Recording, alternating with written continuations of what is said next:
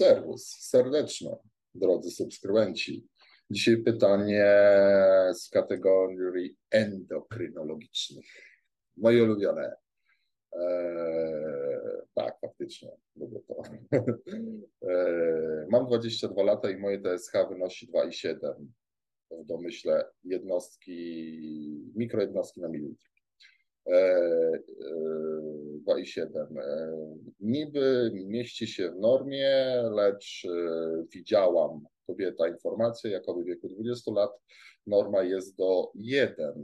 Dodam, że odczuwam dolegliwości typu senność, przybieranie na wadze, wypadające włosy. Czy powinnam się zgłosić do endokrynologa?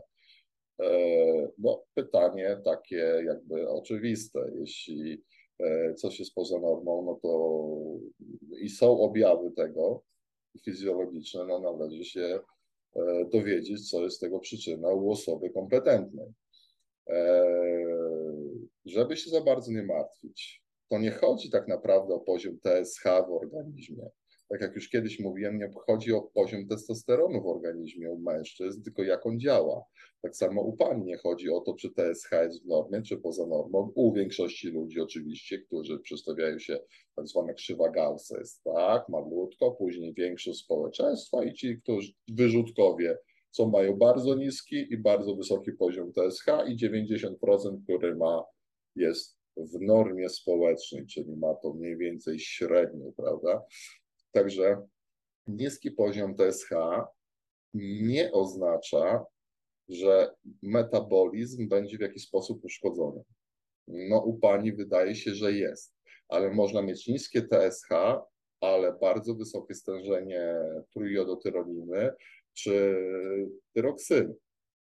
Yy, także yy, FT3 i FT4, jeśli są w normie, a TSH jest niskie, no to jest, jest ok. Tak naprawdę, lub można dopatrywać się tu do jakiejś choroby, nie wiem, graweca basedowa, czy e, niedoczynności osi podwzgórze przysadka e, tarczyca. E, także należy to sprawdzić.